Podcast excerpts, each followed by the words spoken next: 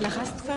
אבל אה, עקרונית, אני מאוד מאוד התנגדתי לנושא הזה.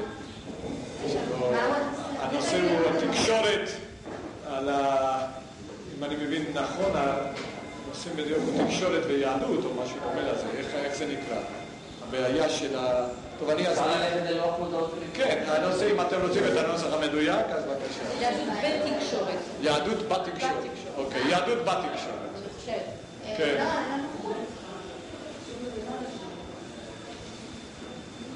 טוב. אוקיי.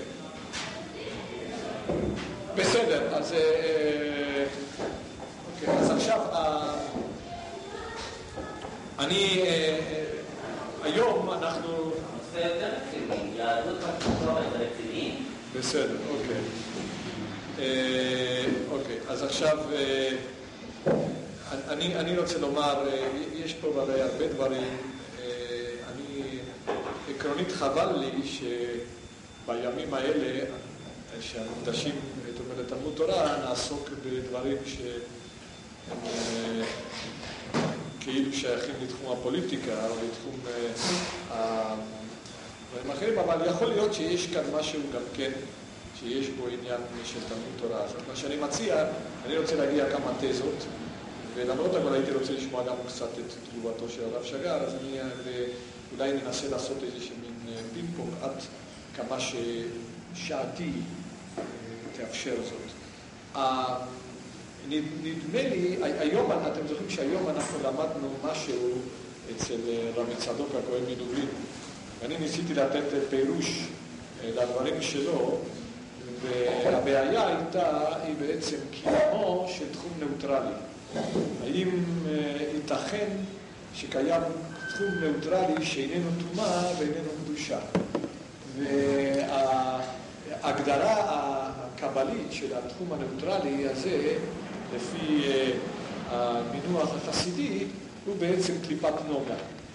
דהיינו, ראינו שיש כמה קליפות שהן בעצם קליפות שהן טומאה, ויש דברים ברורים שהם קדושה, ויש משהו שהוא בעצם התחום ניאוטרלי מסוים, אבל הוא תחום של במה, של מאבק או של מלחמה.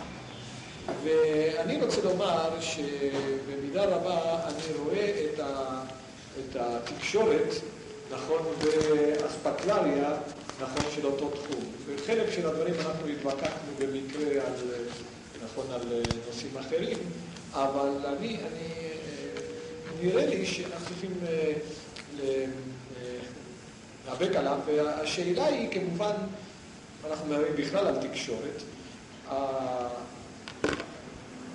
בעיקרו של דבר ניקח לנו דוגמה, את הדוגמה שכנראה מאוד מאוד מעניינת את מעלה, את השאלה למשל של טלוויזיה, של סרטים, מדרגות יש כמה ליצנים שעושים סרטים, והבעיה היא אה, כמובן אה, מתארגנת על השאלה הזאת של.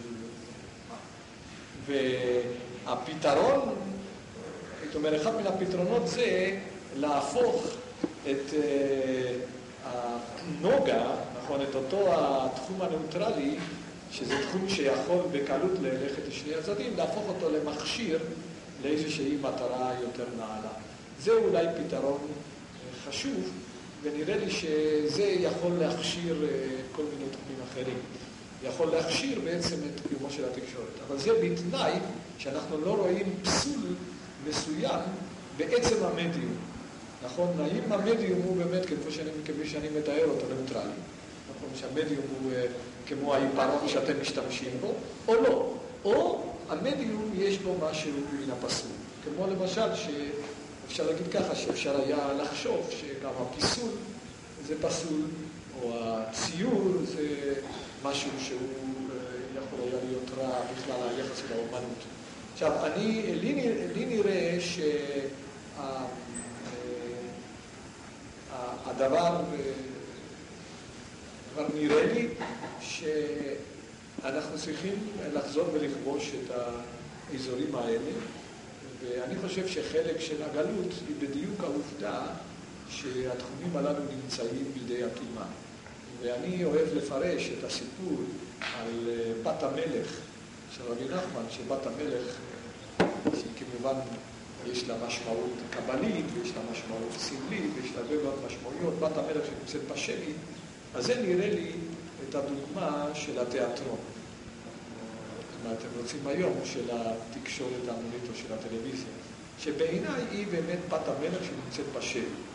ואינני מאמין שבקלות אנחנו ניגל אותה, אבל uh, היא בוודאי ובוודאי uh, ראויה לגאולה, וראויה שאנחנו נהפוך אותה למשהו אחר. אז עכשיו, בגלל שהיא נמצאת בשבי של כל מיני uh, קונספציות, uh, כל מיני אינטרסים וקבוצות, אז בגלל זה היא נתפסת כטמאה כשלעצמה, וכאן יש קונספציה שאפילו לא רק שהיא ניאוטרלית, אלא שיש אפילו בה קדושה.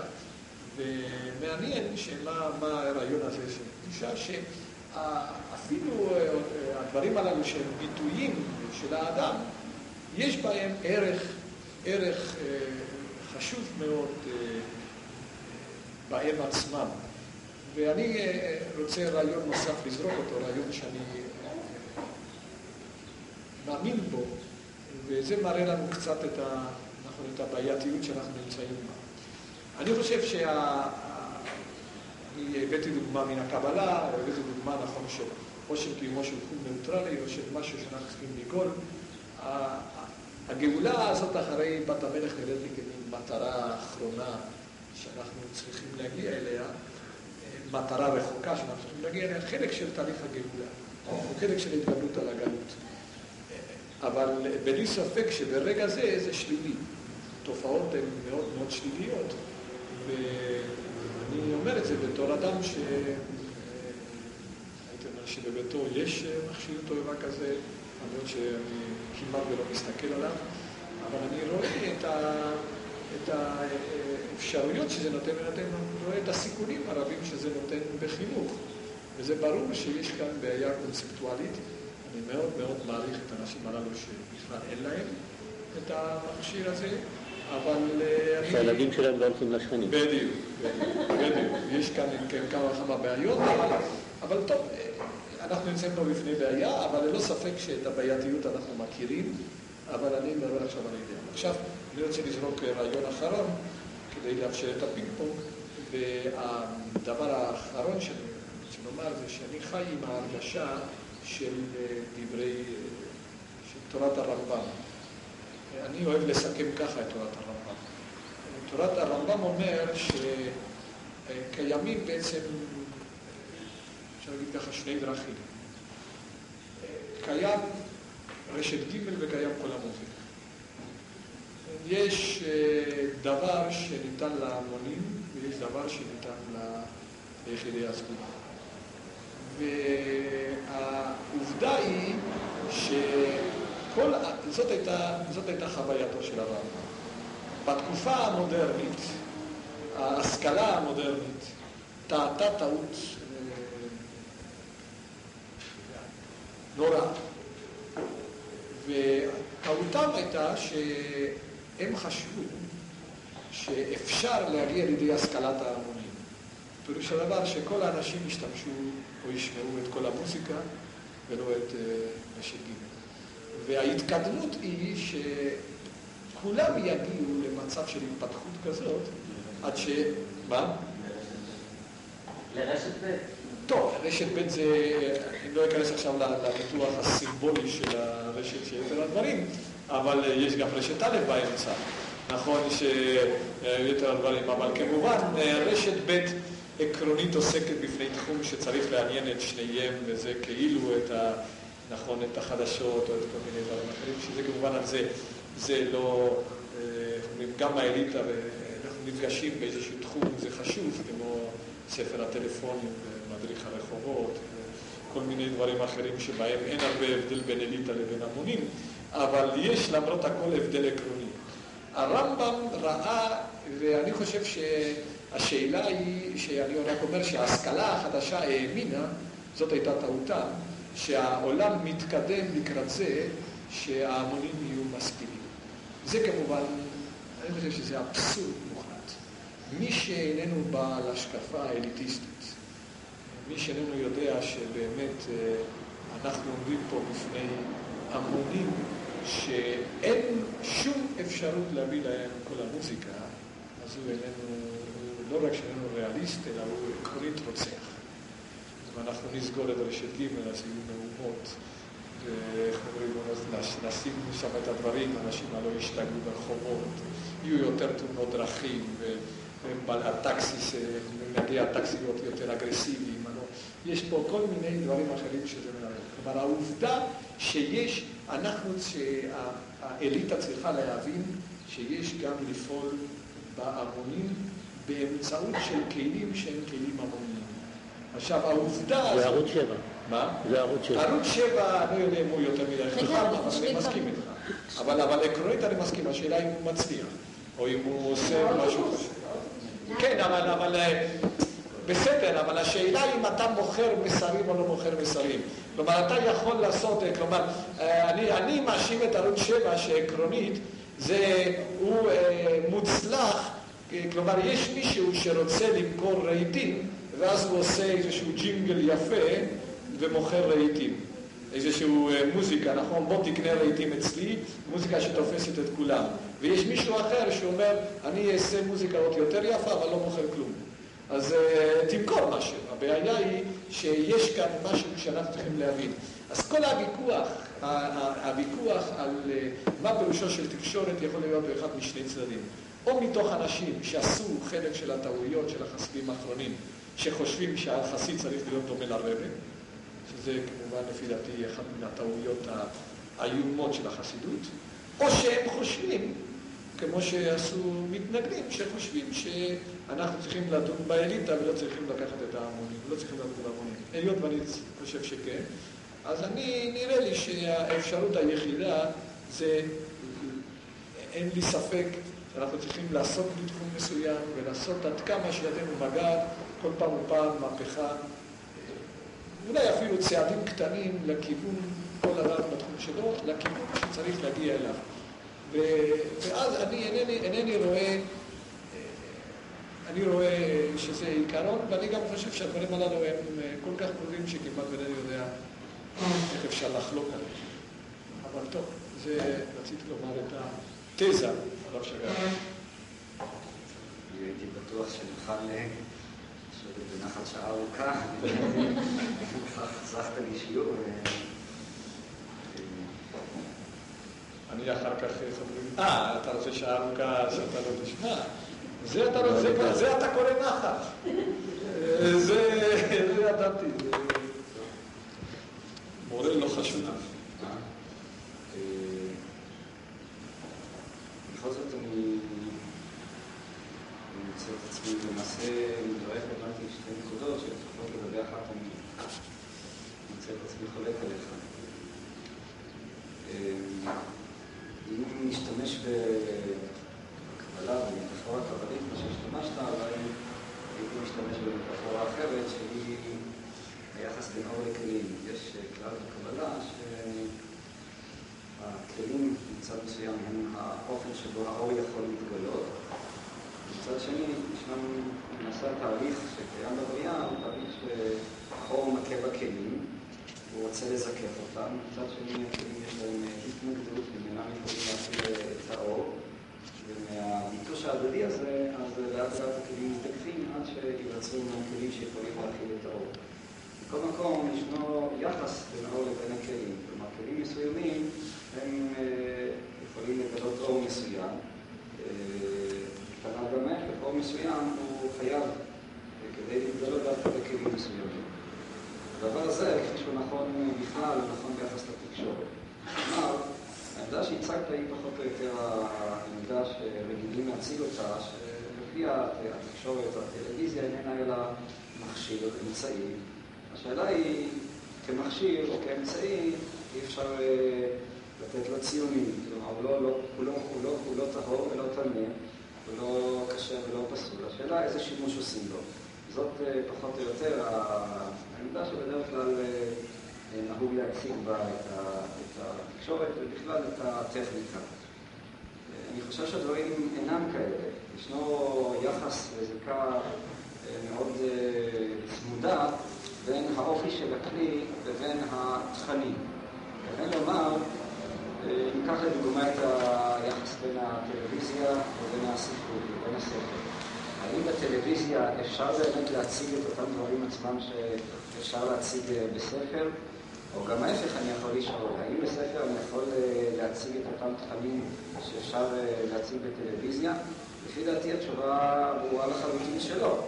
כלומר, הטלוויזיה או התרבות של התקשורת היא לא רק אמצעי, אלא היא יוצרת גם רוחניות מסוג מסוים. למשל, הטלוויזיה, במיוחד הטלוויזיה הצפונית, היא תמיד, כיוון שהיא פונה לחושים, פונה לחוש הראייה, אז ברור שאם תרצה ללכת ולמצות את עצמה, אז ודאי שהגל שעליו היא תשדר תהיה, יהיו החושים, ומטבעה היא תפנה ותפעיל הרבה יותר את הצד החושני שיש באדם. אם אמנם היא רוצה ללכת ולמצות את עצמה, לאיזה טלוויזיה אנחנו מצפים ש... הרב שך יאמר שיעור בגמרא בטלוויזיה, זאת היא העלאת קליפת הנוגה של הטלוויזיה, הרי אפשר לעשות את זה כמובן, אבל אני מניח שטלוויזיה כזאת לא יסתכלו עליה.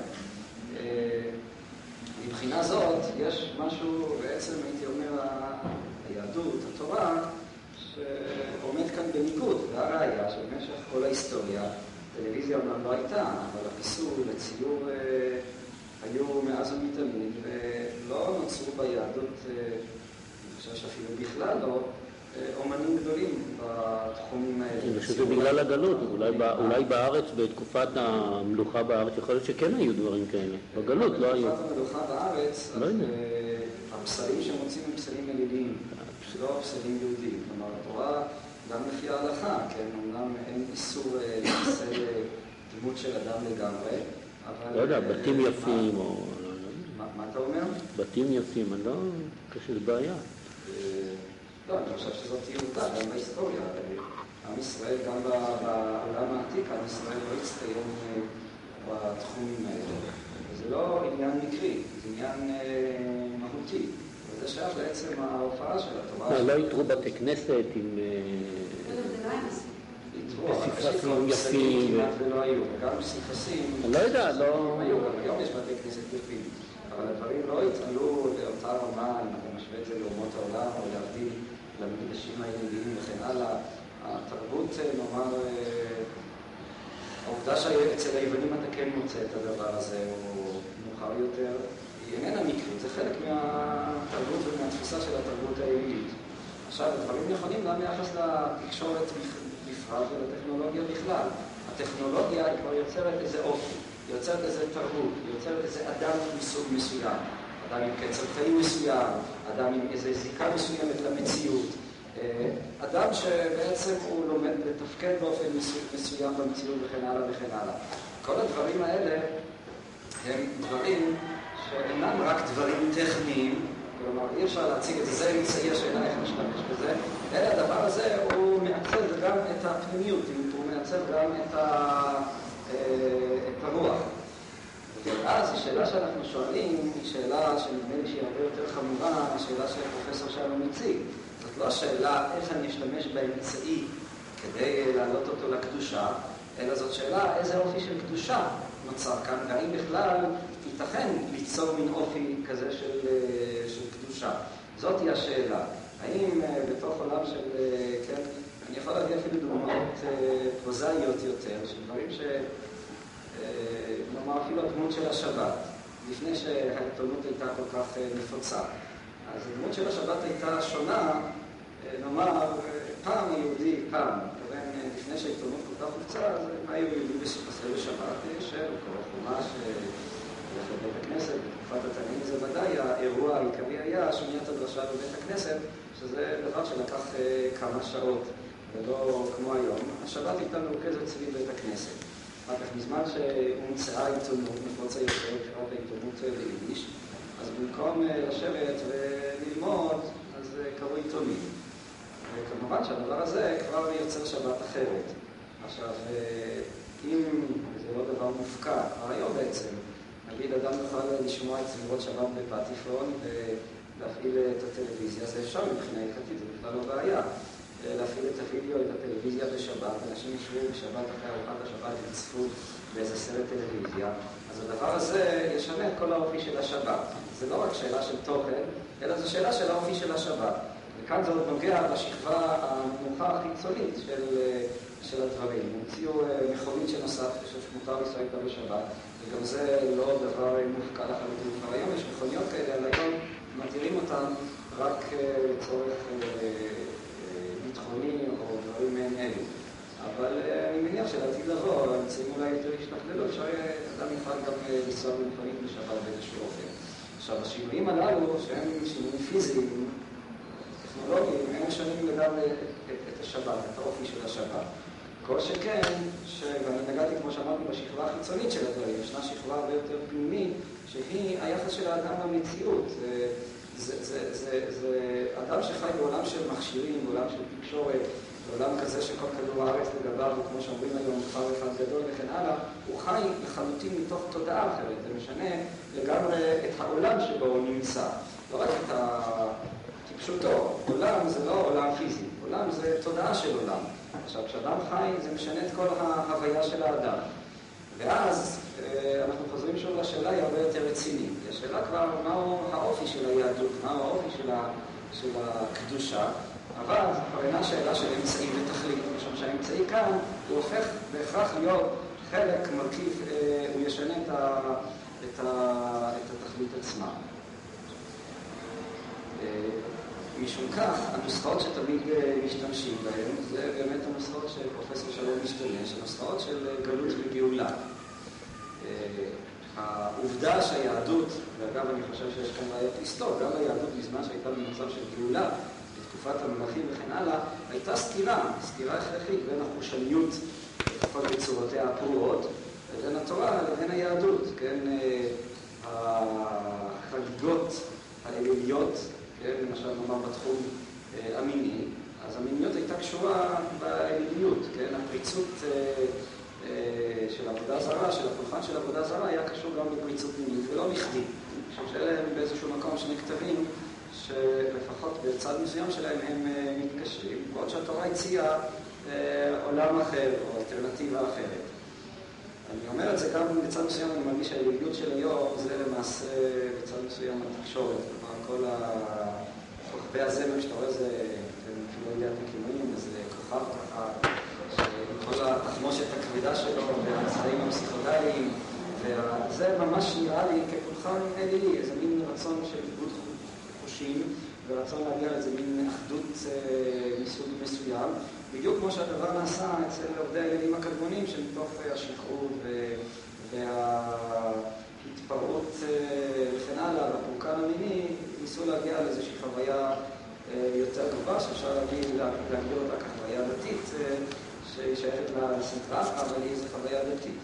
כלומר, יש כאן גם כאן איזשהו אה, ניגוד נגד אותם אה, כוכבי זמר של העולם העתיק, הם יצאו קצב, שסף קצב, והם הציעו אלטרנטיבה אחרת, הם יכולו יותר מוסר, כלומר, דבר שהוא יותר פוליטני, פחות אה, חושני וכולי וכולי. מבחינה זו, הטלוויזיה היא בהכרח צריכה להיות ולא יכולה להיות אחרת מאשר להיות חושנית של תבליט את הצבעים, את ה... היא מבליטה הבלטה יתרה את ההופעה הגופנית וכן הלאה וכן הלאה. מבחינה זאת, אני חושב, ושוב אם אני אחזור למושגים של גלות וגאולה, זה לא כל כך פשוט. אם היינו במצב של גאולה ניחא, אבל אנחנו עדיין בעיקר הגלות. כלומר, גם אם אני מקבל את הנוסחאות הללו, ואפשר כמובן לחלוק עליהן, אבל נגיד שאני מקבל את האידיאל הזה של הקידוש של החומר וכולי, ורואה בו מצב של גאולה, זה עדיין לא אומר שאנחנו שם, אנחנו רחוקים מרחק רב. ולכן הניסיון הזה, כאילו לפתוח את התקשורת, הוא לא כל כך פשוט. כלומר, אני... זה לא... אני דווקא מייצג כאן עמדה של מישהו שאין לו טלוויזיה בבית, והילדים שלו הולכים לשכן לראות את הטלוויזיה, כמו שהיו כאן אליהו ואלי, אבל יחד עם זה אני רוצה להגן על העמדה הזאת. אני יודע שאנחנו גם לא עושה עליהם ללכת. יחד עם זה אני חושב שיש הבדל גדול בתודעה שלהם אם הם תופסים את זה, אם זה נמצא באמצע ארון הספרים בסלון, לבין אם הם רואים את זה רק אצל השכן. כלומר, אתה יכול לראות בזה איזה מין תודעה כפולה, אני לא, לא מרגיש כמוך, אני מרגיש שבכל זאת, אה, זה שהם תופסים את זה בלי הכשר למהדרין, אז זה עצמו איזו תפיסה שאני אה, כן מעוניין שתהיה להם. אה, וזה, אני חושב, יכול לייצג לפחות לגבי את באמת את העמדה לתקשורת. כלומר, אני חושב שצריך לקדם את העניין מצד אחד, אבל מצד שני, הקידום של העניין הוא הרבה יותר מרחיק לכת ויכול גם לגרום להרס של כל המציאות הזאת כולה. מוכרח לצאת, אני רק אומר משפט אחד. אני חושב שזאת בעצם התחלה של דיון. הבעיה היא, ללא ספק, עד כמה שהטלוויזיה הרסנית או לא הרסנית היום, שאנחנו לא בגאולה, זה ברור, זאת בדיוק הנקודה. והשאלה היא, מה הפתרון? אני אגב לא מתנגד בזה שאתה תהיה שייך לאותה אליטה שאין להם טלוויזיה. בזה אני לא מתנגד, אני בטוח שחלק של הילדים שלי לא יהיה להם טלוויזיה. זה בטוח. אבל הוויכוח הוא אחר. הוויכוח הוא אה, מה, איך ברגע זה להילחם. נכון, למה? זה דבר, דבר טקטי. אני חושב שיש כאן שאלה רצינית מאוד לגבי מה שאתה קורא אותו רעיון של קדושה. מהי אותה קדושה? מה הם אותם הדברים? זה כאילו שאתה, אני חושב שאם אתה משתמש בצד המיני בדגם, אז האם אה, המהפכה נגד האורגיות המיניות של העבודה זרה, זה בדיוק ההתנזרות הטוטלית אה, נוסח הנצרות. לא, למרות הכל, אני חושב שאנחנו, אה, אינני רואה לחלוטין את מושג הנזירות במקרא, ולא בתלמוד בכלל. אני חושב שכל היחס אל המין הוא יחס שונה לחלוטין, והם רצו לעשות משהו שונה, שהיא לא בדיוק אה, אה, פריצות מינית, וגם איננה בצד השני דברים אחרים. אני חושב שהמושג של זנות ושכרות יין ותירוש ומה שהיה להם, זה נכון שאנחנו מדברים פה על חוויה, על חוויה דתית אחרת, מול חוויה שהיא בסופו של דבר חוויה מזויפת, חוויה דתית. כלומר, זה אחת מהדוגמאות. הדוגמה של הטכנולוגיה היא דוגמה, אני חושב, עוד יותר, עוד יותר שאני לא, לא, לא מוותר. כלומר, אני לא מוכן בשמות ובנים לחשוב שהטכנולוגיה היא איננה תורמת לחוויה הדתית, ויכול להיות ש... אני לא חושב שהטכנולוגיה נותנת לי חוויה דתית אחרת. לגבי עיתונים, כמובן, זאת באמת אה, שאלה מעניינת, או, או בעיה מעניינת, אבל הטכנולוגיה לחלוטין לא. לחלוטין. אני חושב שאנחנו נמצאים, אה, החוויה הדתית שלנו התעשרה בזה שהטכנולוגיה שחררה אותנו מכל מיני דברים, ואני אה, דווקא חושב שהיה מן הראוי להיזהר מאוד בפסיקה בנוגע למהפכה הטכנולוגית הבאה. אינני, אני כמובן לא בעד זה שנעשה כל מיני דברים, ולא בעד זה שנשתעקב בטלוויזיה בשבת, אבל אני חושב שיש עכשיו בעיה של, כאשר תהיה המהפכה של האוטומציה, איך יפסקו. אני חושב שצריך לפסוק לפי ההלכה, ולא לפסוק לפי איזושהי פילוסופיה שלפיה אנחנו נסגור את ה... נתנזר מהמהפכה הטכנולוגית. זה, זה דבר שחורק הרבה יותר מעל הוויכוח שלנו, אבל נראה לי שזה, שאי אפשר לעשות. אבל בדיוק, הפיסול והציוד זה בדיוק הוויכוח, זה ממש הוויכוח. זה ממש הוויכוח. האם, למשל, כאשר אבותינו התנזרו מציור, ואני אגב אינני יודע, יכול להיות שהם לא היו גאונים בציור. אז היוונים היו גאונים בפיסול, נניח, בציור. אבל נניח אם כן שזה אינו חינם, שזה ככה. השאלה היא לא אם להיות גאון, השאלה היא האם אני יכול לעסוק בפיסול ובציור. וזה שאבותינו לא עסקו בימי הבית הראשון, זה ברור. כלומר, עסקו וזה היה קשור למיסוי. אבל הבעיה היא שאנחנו נמצאים פה בדיוק באמצע בין עבודה זרה אחת לבין עבודה זרה שנייה. נכון? בדיוק בין עבודה זרה אלילית לבין עבודה זרה נוצרית. השאלה היא אם החיפוש של החוויה הדתית הטהורה, האם היא לא יכלה לבוא ביחד עם אה, קיומו של אסתטיקה או של כל. יכול להיות שבתנאים היסטוריים מסוימים לא, בתנאים אחרים כן. ואני חושב שהתנאים השתנו. היות והתנאים השתנו, אני חושב שזה חלק של מה שאני הייתי אומר, זה גאולה, ואני, למה לא? אני חושב שאני רוצה לבוא לידי ביטוי בזה, אני רואה למה פסול. עכשיו, מה, מה פירושו פה של חוויה, יש כאן חוויה דתית אחרת? ויכול להיות, אני, ברור לי מה, מה עם החוויות, חלק של החוויות הדתיות הפסולות הן ברורות לי. נכון מה שאתה אומר על אה, מה שהם עשו, דוגמאות של עבודת אלילים. זה, זה באמת צריך דיון. אבל זו בדיוק הנקודה של הוויכוח.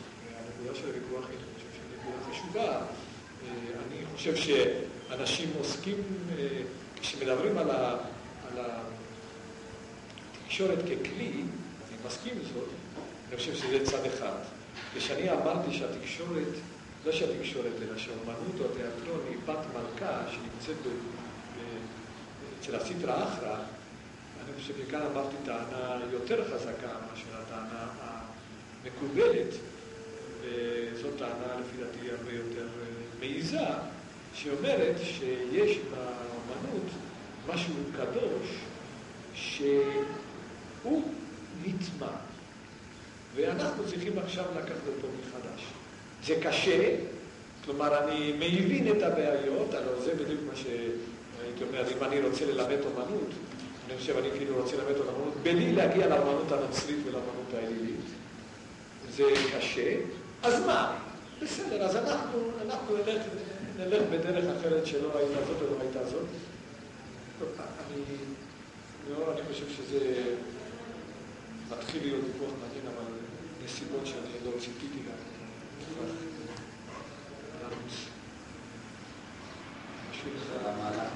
כן, אני מציע ש... אפשר להמשיך.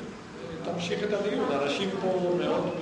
אני חושבת שרובנו, כולנו אנשי טלוויזיה, שיהיה לנו קל טוב שאתה נמצא, כי אם הרב שגר היה עולה... לא, אבל אני אמרתי לך כל הפעם, היום אם אני הייתי יכול לצאת לטלוויזיה, הייתי מוציא את הטלוויזיה. ולא בגלל תמונות הפריצות. זהו, לא בגלל... לא בגלל תמונות הפריצות. בגלל הבזבוז זמן. בגלל הבזבוז זמן. ובגלל השטויות שהם שומעים בכל הדברים. אני מוכרח, מצטער. והתמונות של הטלוויזיה, לפי מה שאני רואה, מוכחות תמונות הפנימיות שיש בבן אדם. אני חושב שזה מאוד יפה, אני אומר שזה, בזה את צודקת. ויש כאן בעיה, אבל אז אנחנו צריכים כנראה, עקרונית, אנחנו צריכים כנראה לעבוד קשה ליצור תמונות חדשות. כלומר, אין לי ויכוח על זה שעבודת האלילים... אבל איך שאנחנו נותנים להיות, אתה גם לא מצליחה, אז אני חושבת שזה אתה כבר ממש מאחורה, לא לא, לא. לא, זה בדיוק הנקודה, למה לא? כלומר, לא מבין. וכשהיה, כשלא הייתה, אתה מדבר, יש לי מושג של כלים וכלים שונים, אני אומר. והספרות, הספרות הרומנטית של המאה שעברה, לא מדבר עכשיו. כל מה שהיה, או לפני שהייתה הטלוויזיה, הפיליוטונים, נכון, לפני שהייתה העיתונות הפופולרית מאוד, נכון, הספרות או הספרות הקלוקלת, האם היא לא יצרה מושגים אחרים? האם היא לא שינתה את האווירה של אנשים? אז האם לא מבין, והאם, וזאת הייתה הצגתו של הרב קוק, האם אנחנו לא צריכים כן ליצור, לנסות וליצור ספרות אחרת, שאני אומר, אני רוצה לפתח איזשהו רעיון ולמנוע, מה האלטרנטיבה? לא, אני לא רק צריך לסגור את זה, אני צריך לסגור אבסולוטית את כל החיים, אני חושב שזה אבסולוטי.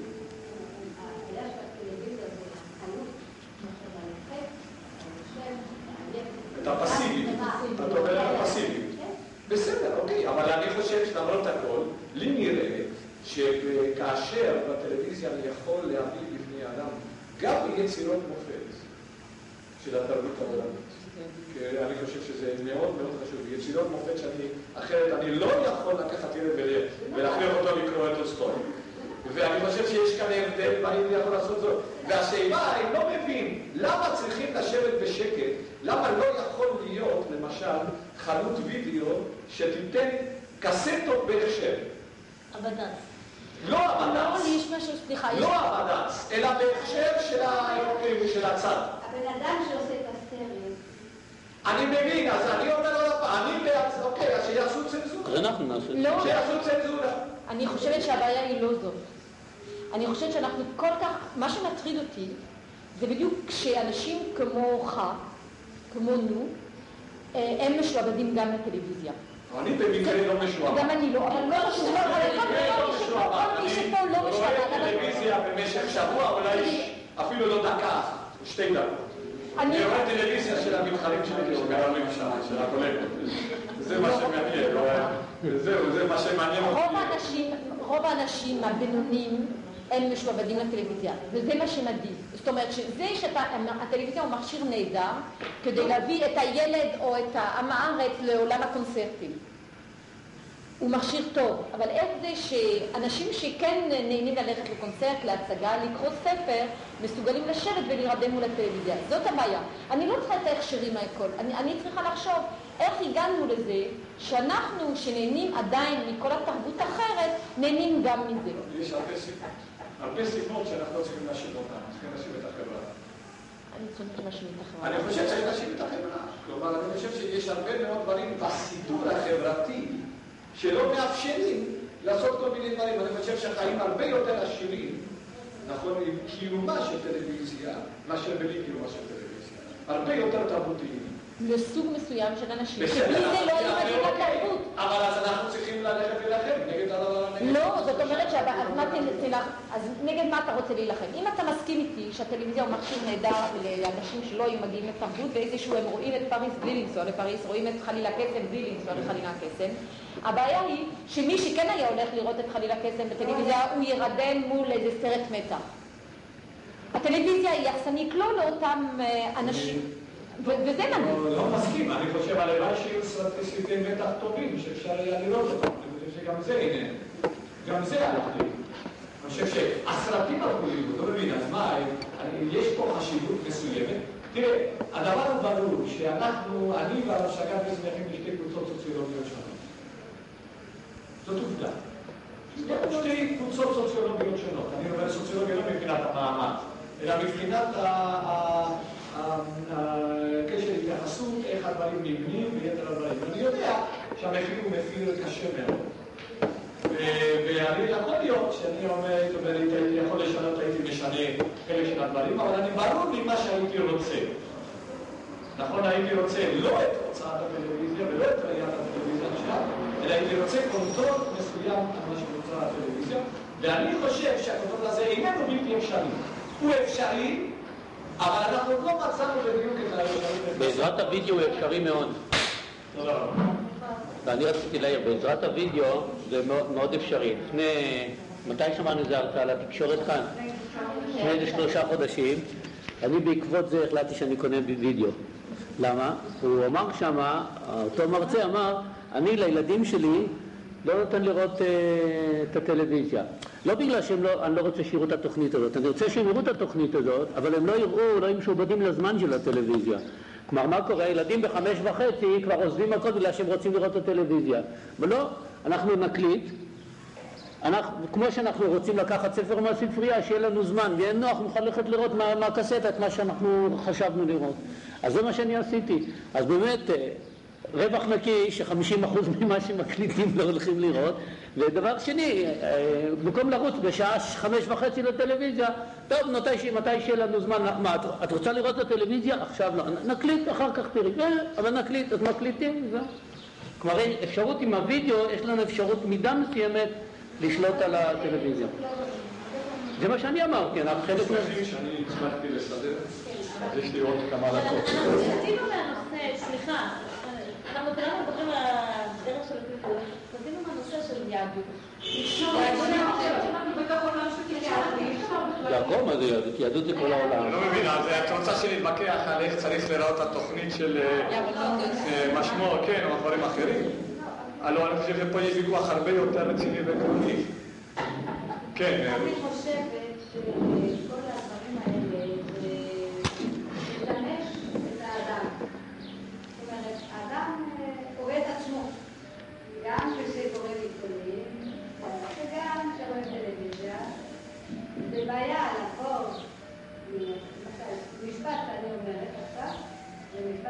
לכתוב אחר כך, ולא לעבוד אה, כביכול את עצמי, ולהתפאר ברעיון שיש לי, אלא להעביר משהו, אם אני דתייה, ומה קרה, להגיע ביחד לשלב, לגילוי, אה, לא זה השאלה, זה משהו מעל, בכל אופן לא זה אדם שרבים ביניהם, או איזה רעיון שהיה לי וגמרנו, אלא משהו מעבר. ואני רואה שאני הפסקתי להתבלבלים, מנסה להפסיק להסתכל בטלוויזיה, ואני לא יכולה לקטוף כלום, ואני לא יכולה לטייח כלום.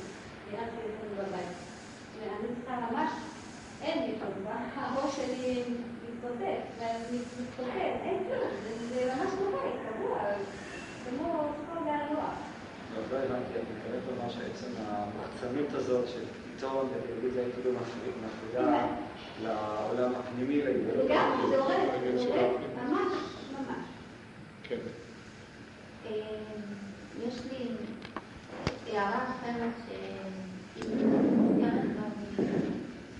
בשיחה שהייתה לנו בנושא לפני חודש הייתה אחת לכם לתקשורת.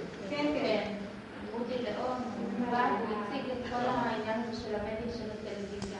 אחת השאלות שנשאלו בשיחה הזאת, אה, נדמה לי על ידי הרב הייתה אה, במקביל לזה, בנוגע למשל לכתיבת התלמוד, שהעלו את התלמוד על הכתב.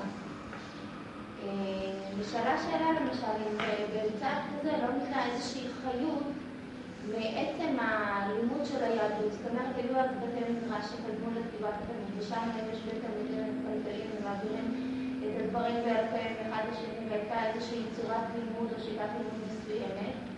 ואחר כך, כשהעבירו, העלו את הדברים על הכתב, השאלה אם לא נוצר איזשהו חיבור. ואחת התשובות של אודי ליאון לשאלה הזאת הייתה שבעצם לכל דבר יש איזושהי מדיה. כשהעלו את ה- את התלמוד על הכתב, אז אם אנחנו נסתכל על הדף, אנחנו נראה שלמרות שהדברים הם כתובים כביכול, וכשאתה כותב משהו על נייר, אז אתה נותן לו איזושהי גדלות מסוימת, המבנה של אדם מלמד על איזושהי דינמיקה שגם קיימת על הנייר. זאת אומרת, הדף בנוי מאיזשהו חלק ערכי שזה הגמרא, ויש בצד אחד את רש"י, בצד שני את תוספות, אולי אני טועה, אני לא כך... אה, לא, זה בצד אחד את תוספות יש לי את לא רש"י. כל כך אה, מתמצאת בדף גמרא, אבל הרעיון שלו היה שגם לנייר יש איזושהי אה, מדיה שמשמרת את העניין הזה של הלימוד. כלומר, הדברים לא נכתבו סופית אלא להפך, הדף מראה שיש גם אה, דעות נוספות שמובאות בנוסף לחילוקי הדעות שבהן קצת בפסיקה האחרונה. והשאלה שעומדת בפנינו זה איך לאבד את, ה... את הדברים ביחס למדיה שהטלוויזיה יוצרת. שזו שאלת השאלות. השאלה כמה אפשר להסתגר ולהינעל ולהתעלם מכל ההתפתחות אה, הטכנולוגית שיש מסביב, ואם רוצים להשתמש בה, איך באמת מתאימים אותה ל- לאופי היהודי או לעומק רוחני מסוים שלא יצטמצם למבע של אה, תמונה. אני רק אומר, כן. הדברים שלי אולי יותר מהרב שגר, אבל...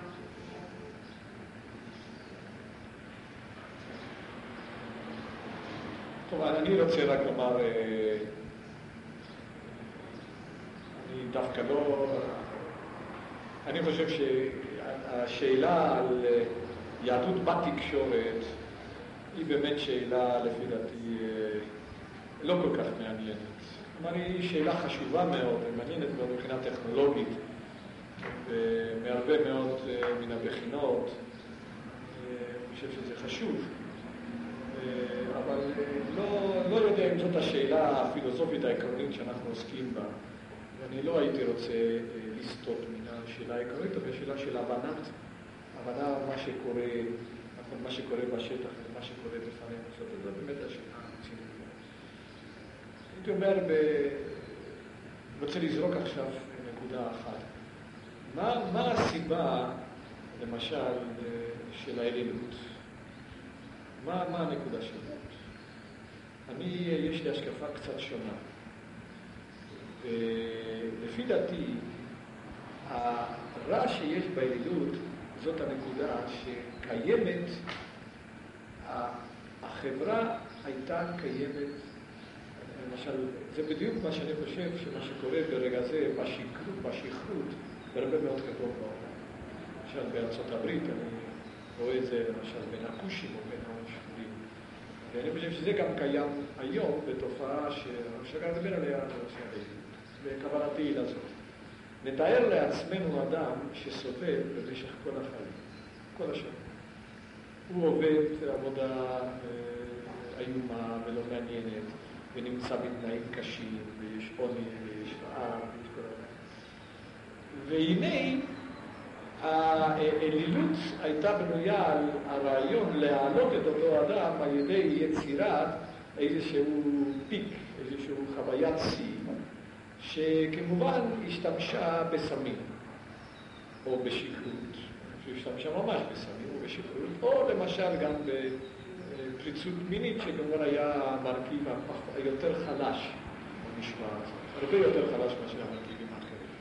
כאן הייתה הכוח של הסמים ושל השכרות, הוא אשר פחות או יותר, לפי דעתי, הביא את העדות כאן. ואני חושב שזהו הסוד של הרבה מאוד הדברים. כלומר, אתה יכול להוציא בן אדם או להציל בן אדם לכאורה על ידי זה שאתה בא ואומר, הנה, אני יוצר עכשיו איזה מין חוויה, אז אתה יודע שאתה תמשיך לעשות. ואני רוצה לומר לה, כשאני הולך לחנות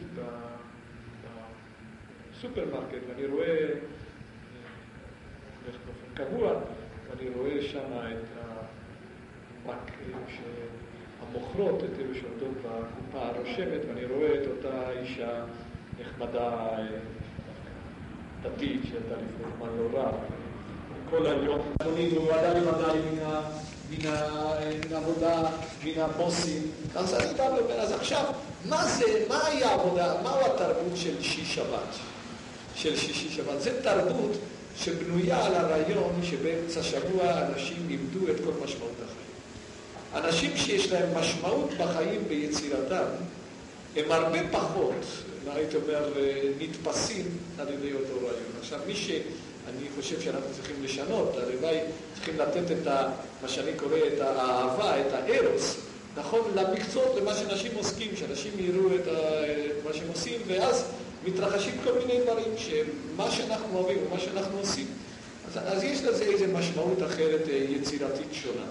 טוב, עכשיו, אז משהו השתנה, אז עכשיו, מתחת לאלילות, מתחת לדברים האחרים, ישנו מצב שהוא בעצם המצב שלפי דעתי אותו אנחנו צריכים לתקוף, וזה מצב של האומללות האנושית, של חוסר המשמעות האנושית, של, העוני, נכון, העוני התרבותי והעוני האמיתי של בני אדם, שהדברים הללו אינם משמעותיים. כלומר, ואני חושב שזה חלק של הדברים שהם שנמצאים בסכנה מתמדת. ואני, אין, אין ספק שיש גם כמה וכמה בעיות לגבי מה זה נקרא אותם האלילים ואיך הם פועלים עם האלילים. אני אינני יודע מה יש לך נגד, למשל, מה, מה יכול להיות פה נגד העצמאים הפסיכודליים, או אפילו נגד המוזיקה אה, בכל משמעותה. אני חושב שאחד מן האסונות, למשל, שקרה למוזיקה הקלאסית, שהם לא עשו את המהפכה שעשה המוזיקה הפופולרית, המוזיקה הפופולרית, זה מאוד מאוד מרגיז אותי. הם לא עשו את אותה מהפכה. הם, המוזיקה התפתחה בכיוון כזה, שהם חשבו שיש לנו פה חוויה של קונצרטים. יש לנו פה חוויה, מוזיקה קלאסית אני מדברת. והם הלכו, קצת שיחקו עם מוזיקה אלקטרונית, והם הלכו לכיוונים שהם כל כך מרוחקים, לא מן. הקהל הפשוט, אלא ממני, שאני אוהב מוזיקה קלאסית, שאני יכול לשמוע את אה, הרבה מאוד מן הדברים שנמצאים שם, שלא מדבר.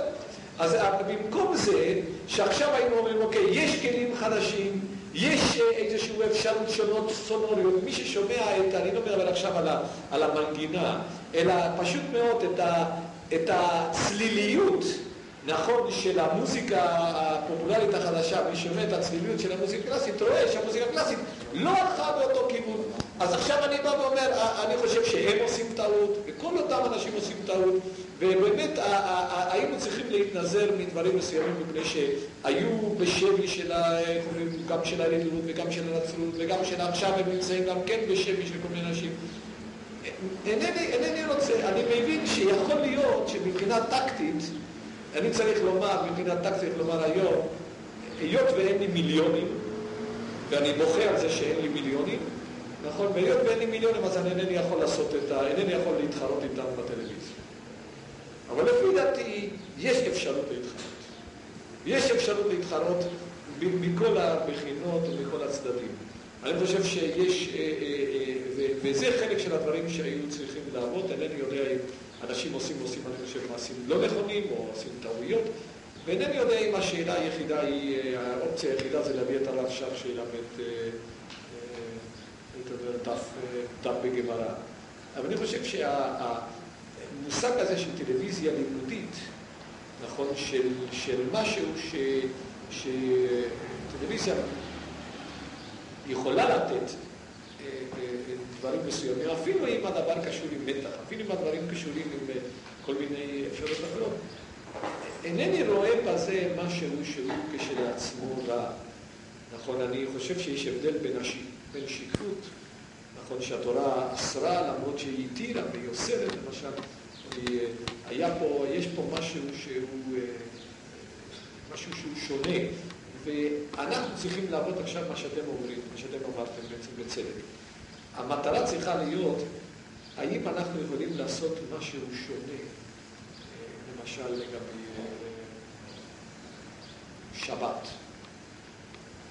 הלוא אין ספק שמה שאתה אומר שקריאת העיתונים היא לא עניין שלי, היא מצביעה על בעיה רצינית מאוד שקיימת, שפשוט מאוד לא עשינו מסגרת חשובה של שבת. ואני חושב שהפתרון איננו פתרון של מה פתאום פעם היה, פעם הייתה דרשה, נכון, לא שמענו קריאת התורה. כלומר, אני לא חושב שזה בדיוק היה טוב. לא היה טוב. אנחנו נמצאים עכשיו בפני, בפני בעיה, שנראה לי שהיינו צריכים לפתור אותה בצורה אחרת. גם לעשות, אני, חושב שהיינו צריכים לעשות, קודם כל לעשות מהדורות דתיות של העיתונים. מהדורות מצונזרות של העיתונים. אני חושב שיש הרבה מאוד, הרבה מאוד, הרבה מאוד אנשים שמוכנים לקרוא עיתון ורוצים לראות את הדעות השונות, ולמרות הכל לא רוצים להכניס לביתם אה, תמונות תועבה או כל מיני דברים אחרים. אבל אני מסכים איתך שהעיתונות היא כשלעצמה דבר זוועה. כלומר שאני הייתי הולך בעד זה שבשבת אסור לקרוא עיתון. חושב שזו היה צריך להיות החלטה, שבשבת אסור לקרוא עיתון. אוקיי, אז אנחנו היינו צריכים עכשיו להחזיר את המושג הזה של קהילה. קודם כל, יש, אני חושב שאנחנו שמרנו, הקבוצה היחידה זאת הקבוצה הדתית ששמרה על שולחן משפחתי. זה, אין דבר כזה, בדבר הזה הולך ונהרס. אני חושב שאנחנו צריכים לשמור, אבל לפי דעתי, אנחנו צריכים, לה, צריכים לחשוב האם אין לנו פתרונות אחרים, קהילתיים, שהם צריכים לתת תשובה לגבי איך צריך לראות שבת. הלוא הדרשה של שבת הייתה בנויה על בסיס מה? על בסיס הניתוק מהמשפחה, על בסיס שיש כל מיני מינוסים. כלומר, אינני רואה את המצב הגלותי כמצב, או את המצב הקלאסי כמצב אידיאלי של הדתיות היהודית.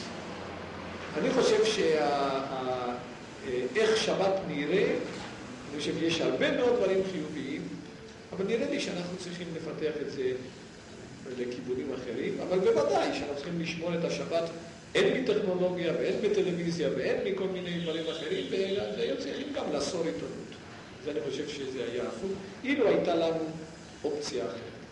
אני חוזר על התזה העקרונית שלי, שבשבילי האלימות המודרנית, בדיוק כמו שהייתה האלימות הקלאסית, היא לא חטא, היא אה, סימפטום של אי החטא הוא באי הפתרון של טרגדיה הרבה יותר עמוקה.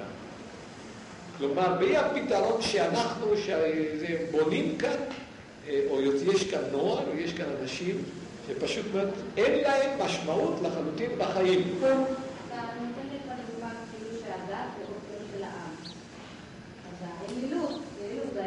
אני חושב שהאלילות אופיום של העם, ללא ספק. אז גם הקומוניזם וכל העניין, זה כאילו פתרון לעשירים או למנהיגים או למישהו כזה לשמור שלא יהיה מהפכה משהו. זה לא, אני לא, אני, אם את רוצה, בלי שום ספק שה... איך אומרים? אני חושב שיש כאן שני דברים. מישהו כבר אמר בצחוק שהאופיום זה הדת של ההמונים, הלוא בסופו של דבר היום, מה קורה? אז אין דת, אז לאן הם הולכים? אז באמת הולכים לאופיום ולסמים. כלומר, אז מה, על מה אנחנו, מה הרווחנו? אני רק חושב, הטרגדיה עם האופיום זה לא שיש אופיום להמונים, אלא שאופיום לא עובד.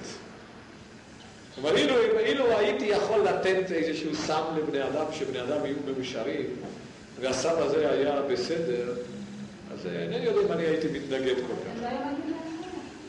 בסדר, אז אנחנו צריכים לתגזר, אבל זה מה שאני אומר, שהאלילות הייתה, הייתה צורה מסוימת של לתת סם, מבלי לטפל בבעיה. אוקיי, אני חושב שזאת לא הייתה דעת הנביאים. הנביאים לא הייתה רק עניין של רוחניות, אלא היה עניין מאבק כדי לשנות את, ה, את המציאות. והמציאות הייתה פירושה שלא יהיה עוני, ושלא יהיה, איך אומרים, ושיהיה, אה, איך אומרים, כל מיני דברים. אנחנו צריכים לטפל בבעיות האמיתיות של החברה, אז אני, אני מבין. זה, זה הייתה אלילות, ההפך. כלומר, כל מה שאמר מרקס בנידון זה הוא צדק.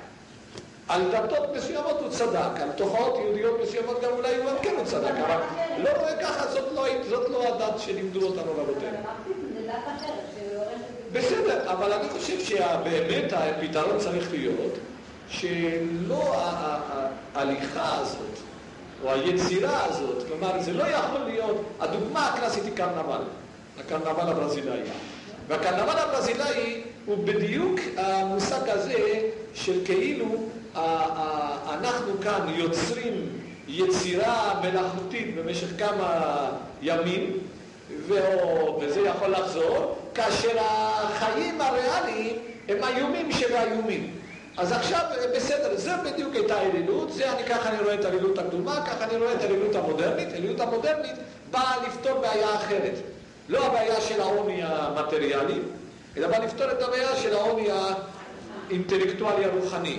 כשיש בני אדם, נכון, כמו שזאת שעובדת פשוט מאוד, היא באמת ענייה, היא באמת אה, דבר שאין לו משמעות, אלא מה שלפעמים יכולים, ל, ל, ל, ל, אני יודע מה, לחייך לבן אדם או לעשות לבן אדם, זה בדיוק הטרגדיה. זו בדיוק הטרגדיה. הפתרון האמיתי צריך להיות לקחת את, אה, כלומר, להעלות קצת את, את, או לפתור את הטרגדיות האישיות הללו, וזה צריך להיות בכיוון אחר, אני בעד זה, ואני חושב שהכיוון הזה של הקהילה למשל שנהרסה, נכון, מה, מה קורה בשבת? בסדר, אז איך לפתור את הבעיה של שבת? אני נמצא פה, מה זה, מה פה הנקודה, או מה זה נקרא שבת? שלא לקרוא, שלא תהיה פה קריאה בעיתונות. נכון, לפי דעתי הסיבה שאני יותר אוהב גמרא מאשר עיתונות, שגמרא הרבה יותר מותחת, הרבה יותר מעניינת. פשוט מאוד, זה, זה, זה, זה כיף הרבה יותר מאשר לקרוא את רוב הדברים של העיתונות. לא אגיד שאין בעיתונות, יש כמה דברים שבאמת אה, מעניינים, אבל בסדר, אז אני מקולקל, זה לא משנה. אבל אני רק אומר שהאם אנחנו, אנחנו כבר היינו צריכים להיות מספיק עשירים כדי שתהיה לנו ספרות מסוג אחר, ספרות שיגיע. אין ספק בעיניי שהרבה מאוד מן הדרשות ומהפלפולים שנתנו חכמים במשך הדורות היה בידור. היה על תקן של בידור. היה על תקן של בידור. זה שאנשים היום חושבים שזה, איך אומרים, תורה מן השמיים, זה בעיה אחרת. הרבה מאוד מן הדברים הללו היה על תקן של בידור, וזה בידור מאוד מאוד חכם, ובידור מאוד מאוד מעניין. אבל כשם שאתה יודע שהיה מי שיכול היה לכתוב דרוש, או לעשות דרוש, או לעשות אפילו איזשהו סוג מסוים, אני לא יודע למה אנחנו לא יכולים להמשיך לעשות זאת בצורה אחרת. נכון? בצורה שאנחנו עושים אה, דרושים, כותבים אגדות, עושים דברים אחרים בצורה ש... נכון, וגם גם כולל גם עם ה... גם אפשרות של הציור וגם אפשרות של כל הכיוונים האחרים.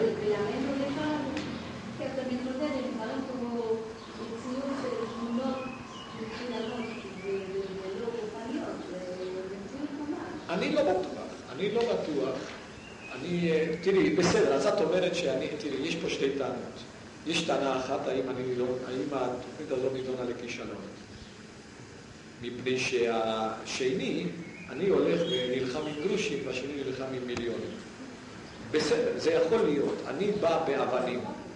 בסדר, זאת אפשרות אחרת. הוויכוח התנהל בכיוון אחר. הוויכוח בהתחלה עם הרב שגר התנהל בכיוון העקרוני יותר.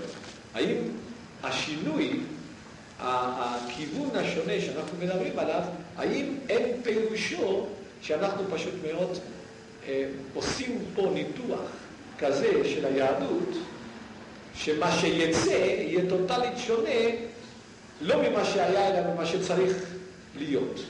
זאת בדיוק הוויכוח. ואני מבין ככה את התזה של הרב שגר. וכאן יש אם כן שתי בעיות. יש בעיה שיכול להיות שמבחינה טקטית הוא צודק, אבל יש כאן בעיה עקרונית, ויש כאן בעיה מה עושים אלו שצריכים לעשות, וזו באמת, אה, זו באמת שאלה אחרת. אבל זו בעיה, סליחה, זו בעיה פילוסופית כללית. זאת אומרת, לקחת קודם את הדוגמה של המוזיקה. הסיבה של המוזיקה שלא התייחסה ולא התקדמה לכיוון הכלים האקוסטיים החשמליים הייתה שהחליטו שזה לא מוזיקה, שזה טכנולוגיה. זה בדיוק הדוגמה, נכון, בדיוק. כמו שטלוויזיה זה לא יהדות. נכון, אז זה בדיוק מה שאני אומרת, בגלל זה אני אומרת, זה דבר פילוסופי. אם אתה אומרת שמוזיקה זה הבעת הרגש על ידי, בתור מבצע, מוזיקה זה הבעת מה שאתה מרגיש על הכלי שאתה מנגן, ברגע שאתה מנגן באורגן אין שום הבעה של הכלי שאתה מנגן, יש המוזיקה של היוצר, שהוא יצר ושהוא החליט עם איזה סאונד הוא רוצה, איזה צליל הוא רוצה לשמוע, המבצע אין לו מה לעשות במוזיקה החשמלית. זה לא בריז'יט, להתראות. לא, היא סותרת את מה שאתה זה- בוודאי שהיא סותרת את מה שאני טוען. והיות והבנתי זה להתראות, שקוראים דרכך איננו דרכי, אנחנו לא הולכים באותו דרך. נציג את זה בצורה נוספת. זה בדיוק היא סותרת, אבל זה בדיוק דוגמה יפה, ולראות איך שיש פה ניכור טוטאלי של דברים. אני רק אומר, חבל שלא לקחו את הכלים החשמליים, ומישהו לא התחיל לעשות מוזיקה קלאסית עם אותם הכלים. הטענה שהיא טוענת שזה לא אפשרי. אוקיי. למה אני משווה את זה, אני ליהדות? אני אבל אומרת... אני השוויתי את זה ליהדות, זה בדיוק נכון, נכון, אבל הטבע למה אתה שלי. אומר- נכון, אבל איך אני סותרת את זה? לפי אותו אוקיי, דוגמה. אוקיי. אני אומרת, אתה בתור מבצע, בתור מייצר, אתה רוצה לייצר יהדות בטלוויזיה, אתה תייצר יהדות בטלוויזיה. אתה תחליט שאתה לוקח את שלום רוזנברג והרב שג"ת, תשים אותם ביחד זה עם ירון שטות, לונדון. לא, אני לא אמרתי זה זאת. לא חשוב. אני לא. אמרתי זאת. אני- לא, בסדר, אני, אני, אני... ואולי... לא, טובים הם. הם כן יותר, הם פחות טלוויזיונים מהרב שך, נכון. אבל הם יותר טובים מהרב שך. מה אתה מדבר? אני חושב שזה... אבל, אז מה שנבחן זה הפחות טלוויזיוני, ולא... אני אולי בסדר. את הטענה שאת טוענת דרך המחשה נוספת. אבל מה שהיא טוענת זה, שוב, היא, היא, היא מנתחת בצורה מאוד אה, חריפה את הטענה בתחום אחר של המוזיקה. אני לא מבין, אני אומר, זה בדיוק התזה, מה פה שהיא מנתחת? הלוא פה יש ויכוח בינינו. כן, אני. בא ואומר שהם הרסו את המוזיקה הקלאסית. פשוט מאוד, מה שהם הלכו זה לכיוון כזה שאי אפשר לשמוע, אי אפשר להבין, זה כל כך מנוגד, ל, ל, איך אומרים, לאינטואיציות המוזיקליות הבסיסיות שלנו, מה שהם הלכו. ו- ומפני שהיה פה יצר יצירתיות גדול וענקי הזה, הוא ילך לכל מיני כיוונים שהאפשרות היחידה היא לסגור את הרדיו. ולעומת זאת הלכו אחרים, והם לקחו, קודם כל, גילו כלים חדשים. גילו צליליות חדשה והמשיכו לעשות דברים אחרים. רגע. רגע, רגע, אני, קודם כל, אני לא דיברתי על המוזיקה הקלאסית המודרנית, זה אתה דיברת שאי אפשר לשמוע את זה. וגם דיברתי על הדבר לא הראשון, שגם, אה, לא התייחסתי לזה בכלל. התייחסתי לזה שהאם מוזיקה באמצעים טכנולוגיים זה עדיין מוזיקה קלאסית. יפה.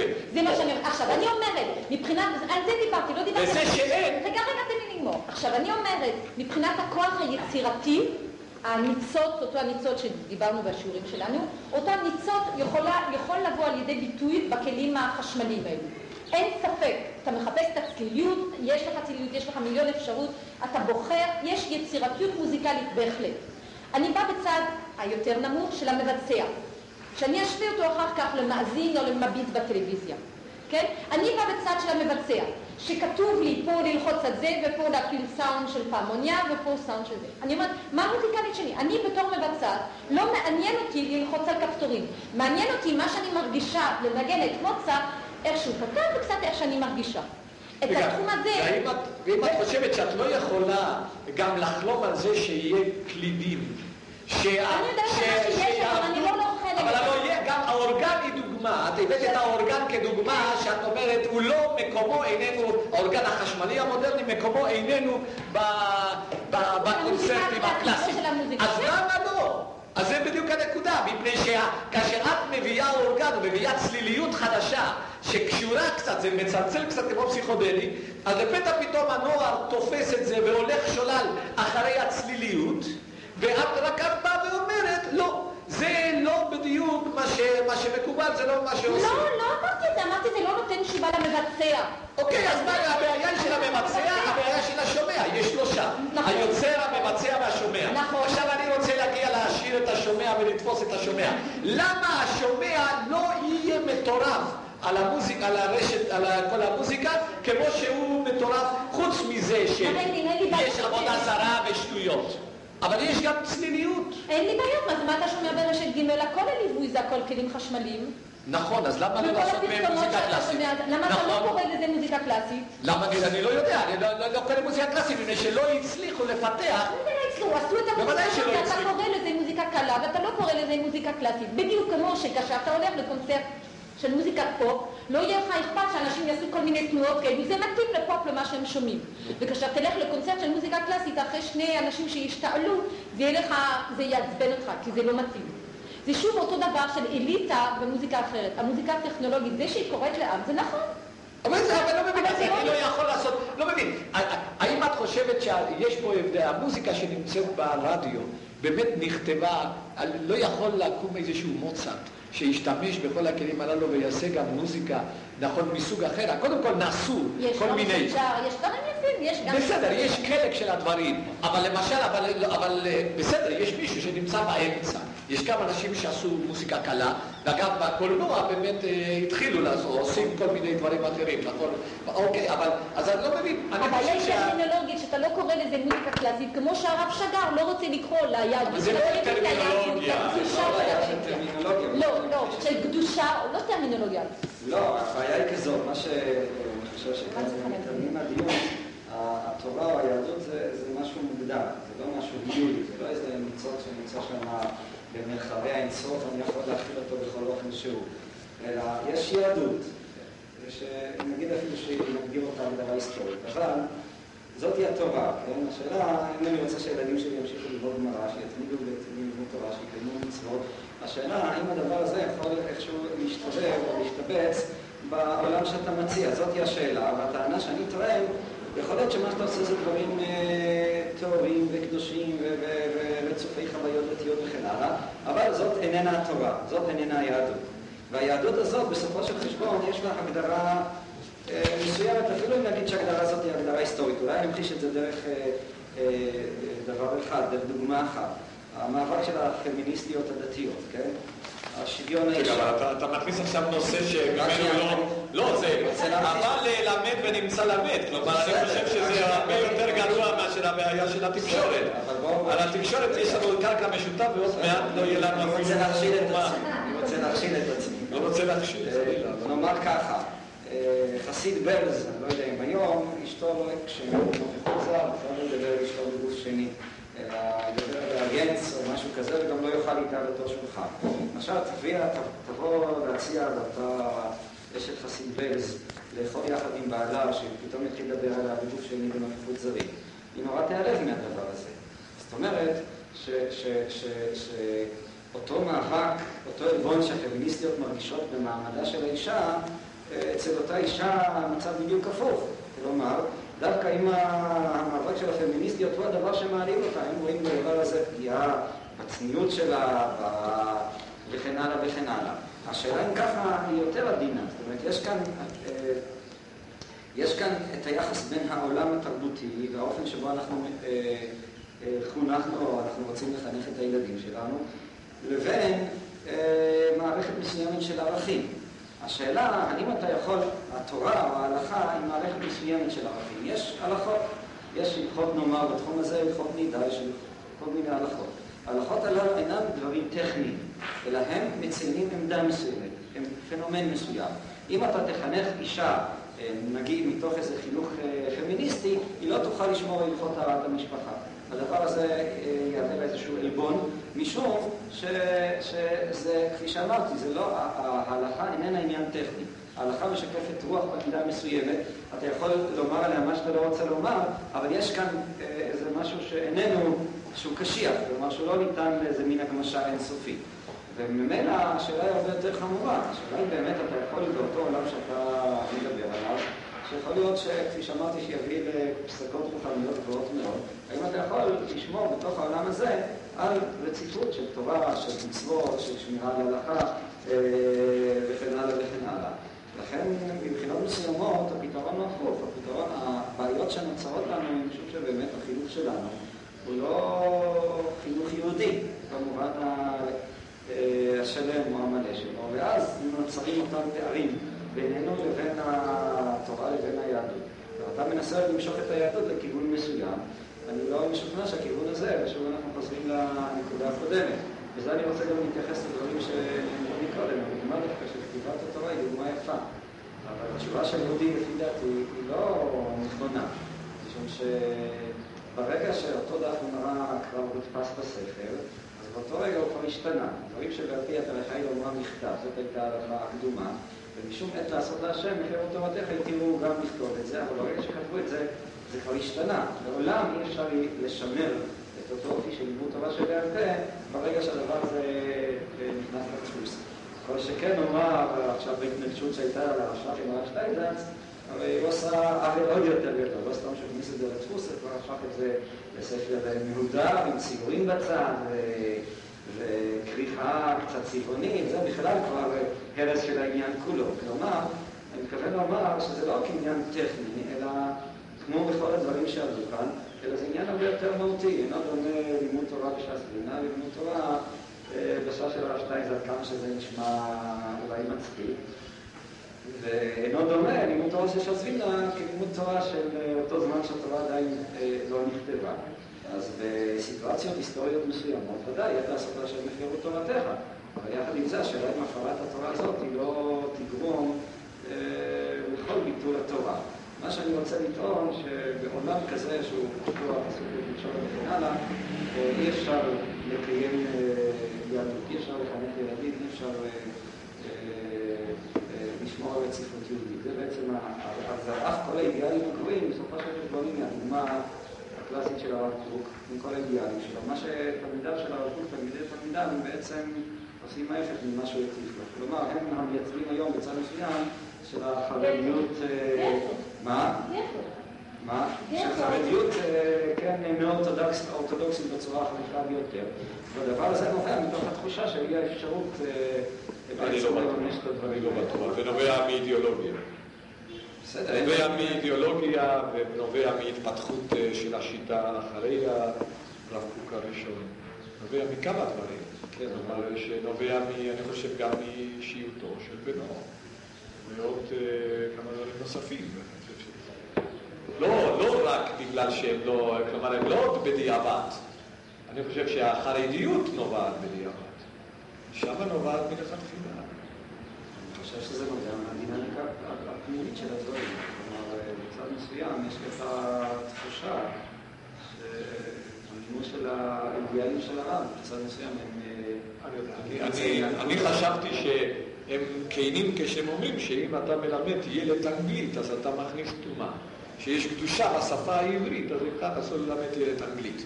זה מה שהאנשים הללו אומרים, ואני חושב שהם מאמינים במה שהם אומרים. ואני חושב שהם טועים, אבל תראה, אני, אני, אני חושב שזה מאוד מאוד חשוב, הדיון הזה הוא, אני חושב שעקרוני, אני מאמין שהפתרון האמיתי של, ה, של הדיון הוא פשוט מאוד מאבק דרוויניסטי על הקיום. כלומר, מה שיהיה בעתיד, הקדוש ברוך הוא יקבע על ידי איזה קבוצה תשרת. יהיו... כלומר, אין לי ספק שהדתיים ישרדו.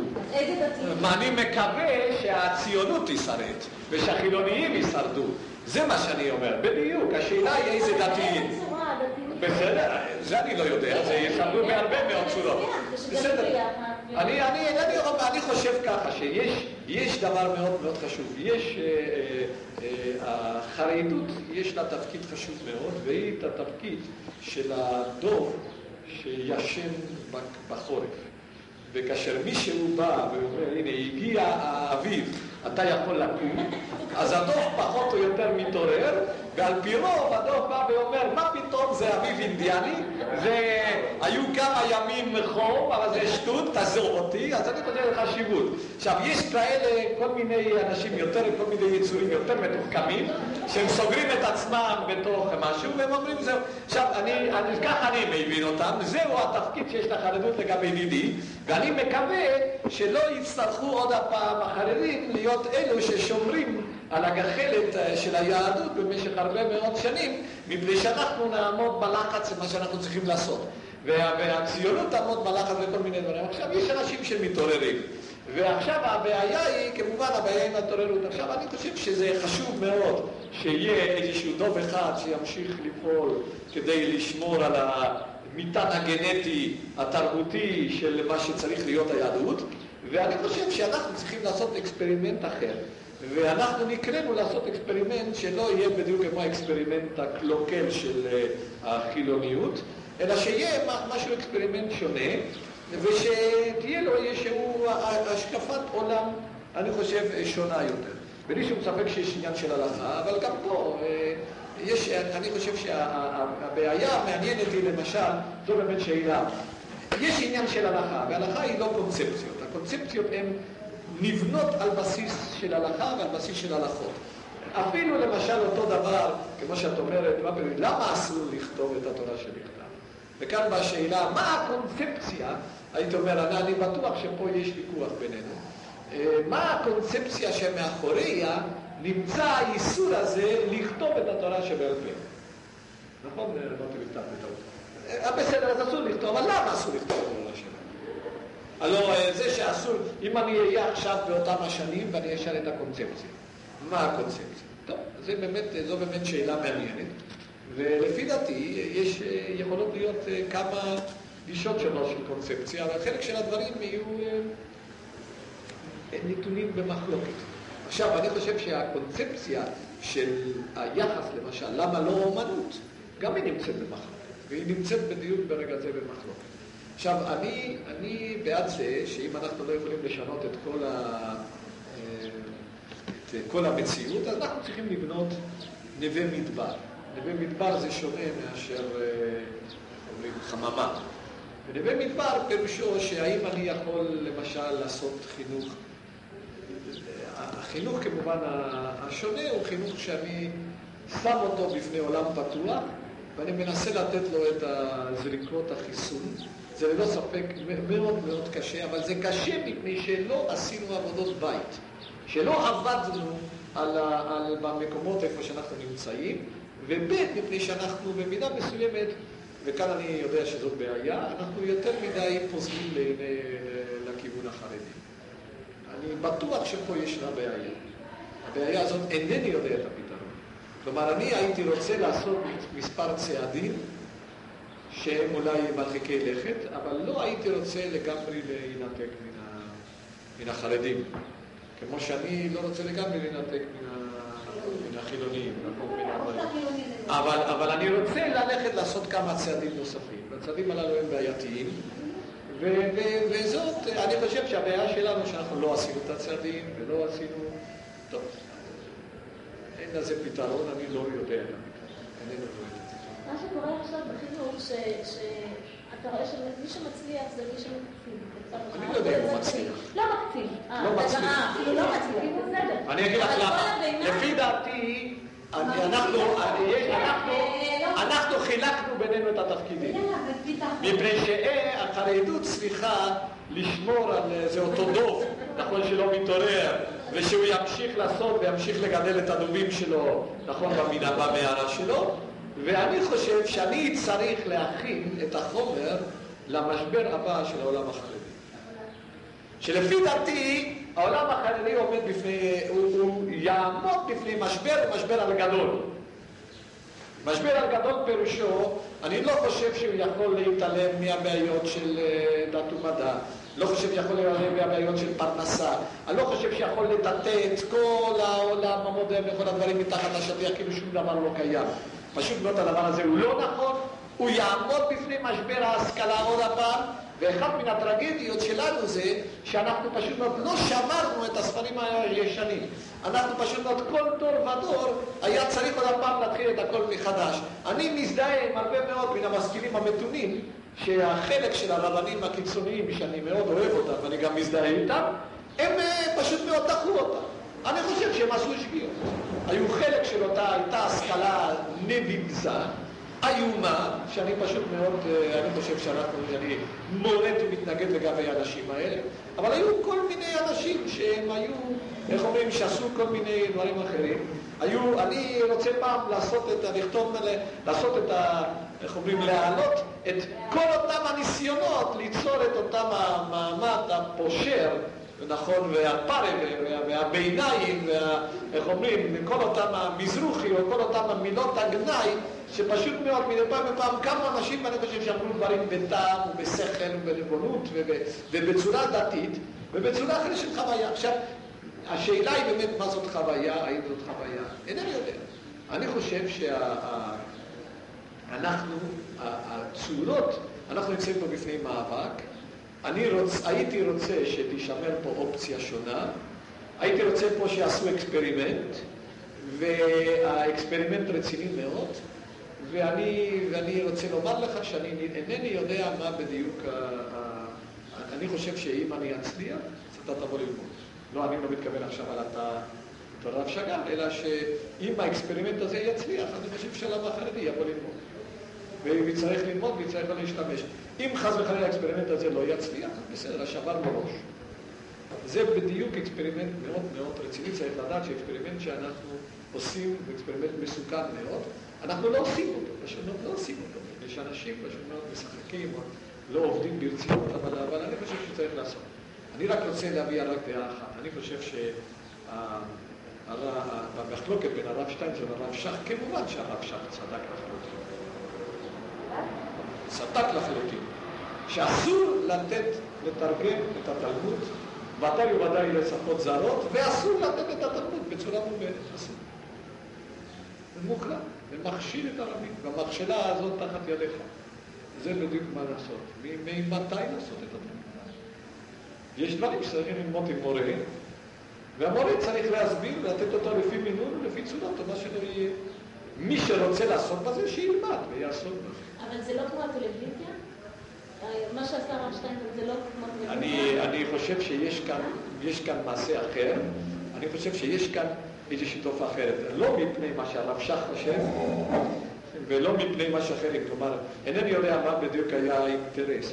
אבל יש כמובן סכנה אחרת או סכנה חדשה לגבי המהות ההיסטורית של מה שנמצא בפנינו. כלומר, אני חושב שהיא... היא... צודקת, צריך שאני קוטע, אבל צדקה, ואתה עכשיו פתאום משתמש בטיעון שלי, לא. לתקוף את הרב שטיינזרץ, ואין שום סיבה שתשתמש לא. בו ביחס לנושא של גמרא, לא, ולא ביחס לא, לכל המערכת. לא, לא, זה בדיוק מה שאני רוצה להגיד הפוך. אני חושב שזאת סכנה, זאת סכנה להביא את הקלסיקנים, הרבה מאוד מן הקלסיקנים של היהדות לדורנו, ולפתוח אותם. וזאת לא סכנה להשתמש בטלוויזיה ולעשות דרשות כמו שעושים. זה בדיוק הפוך. מה מבין? מה אתה רוצה, שאני אעשה את הדברים האחרים? אני חושב שלא עשו מספיק שיעורי בית עם הטקסטים שיש לך. לא מבין, תעשה עכשיו, תעשה מהדורה של הזוהר פתוחה לכל. נו, אז מה? זה בוודאי שזה מסוכן מאוד. מסוכן מאוד, כל הדורות חשובים, אני לא צריך לפתוח, למה אני צריך, אם הרב שטיינזר יבוא ויפרש לי את הזוהר ויפתח את הזוהר לכולם, אני חושב שחלק של ה... איך אומרים, של הקדמונים היו יכולים לבוא בטענות. אולי לא צריך. למה? לא בגלל שעצם, מה, בגלל שיש תמונות או בגלל שדברים אחרים, אלא שברוך זה ברוך יהיה. אני חושב שהבעיה היא הרבה יותר רצינית. השאלה איננו בדיוק המדיום, אלא מה המסר שאתה הולך לפי אז מה המדיום. המסר? מה המסר? של אתה רוצה ה- לערב את כולם? המסר של הגמרא של הרב שטיינזן זה שאין מסר. המסר היחידי הוא שפה מובא טקסט, ואני מאוד מעריך את זה, אני לא, לא אומר שלא. פה מובא טקסט, והטקסט הזה עכשיו הוא נגיש לקהל הרחב. נכון. אוקיי, אני לא חושב שהדבר הזה הוא יופי. לא, אבל זה לא מה שאתה אומר עם הטלוויזיה?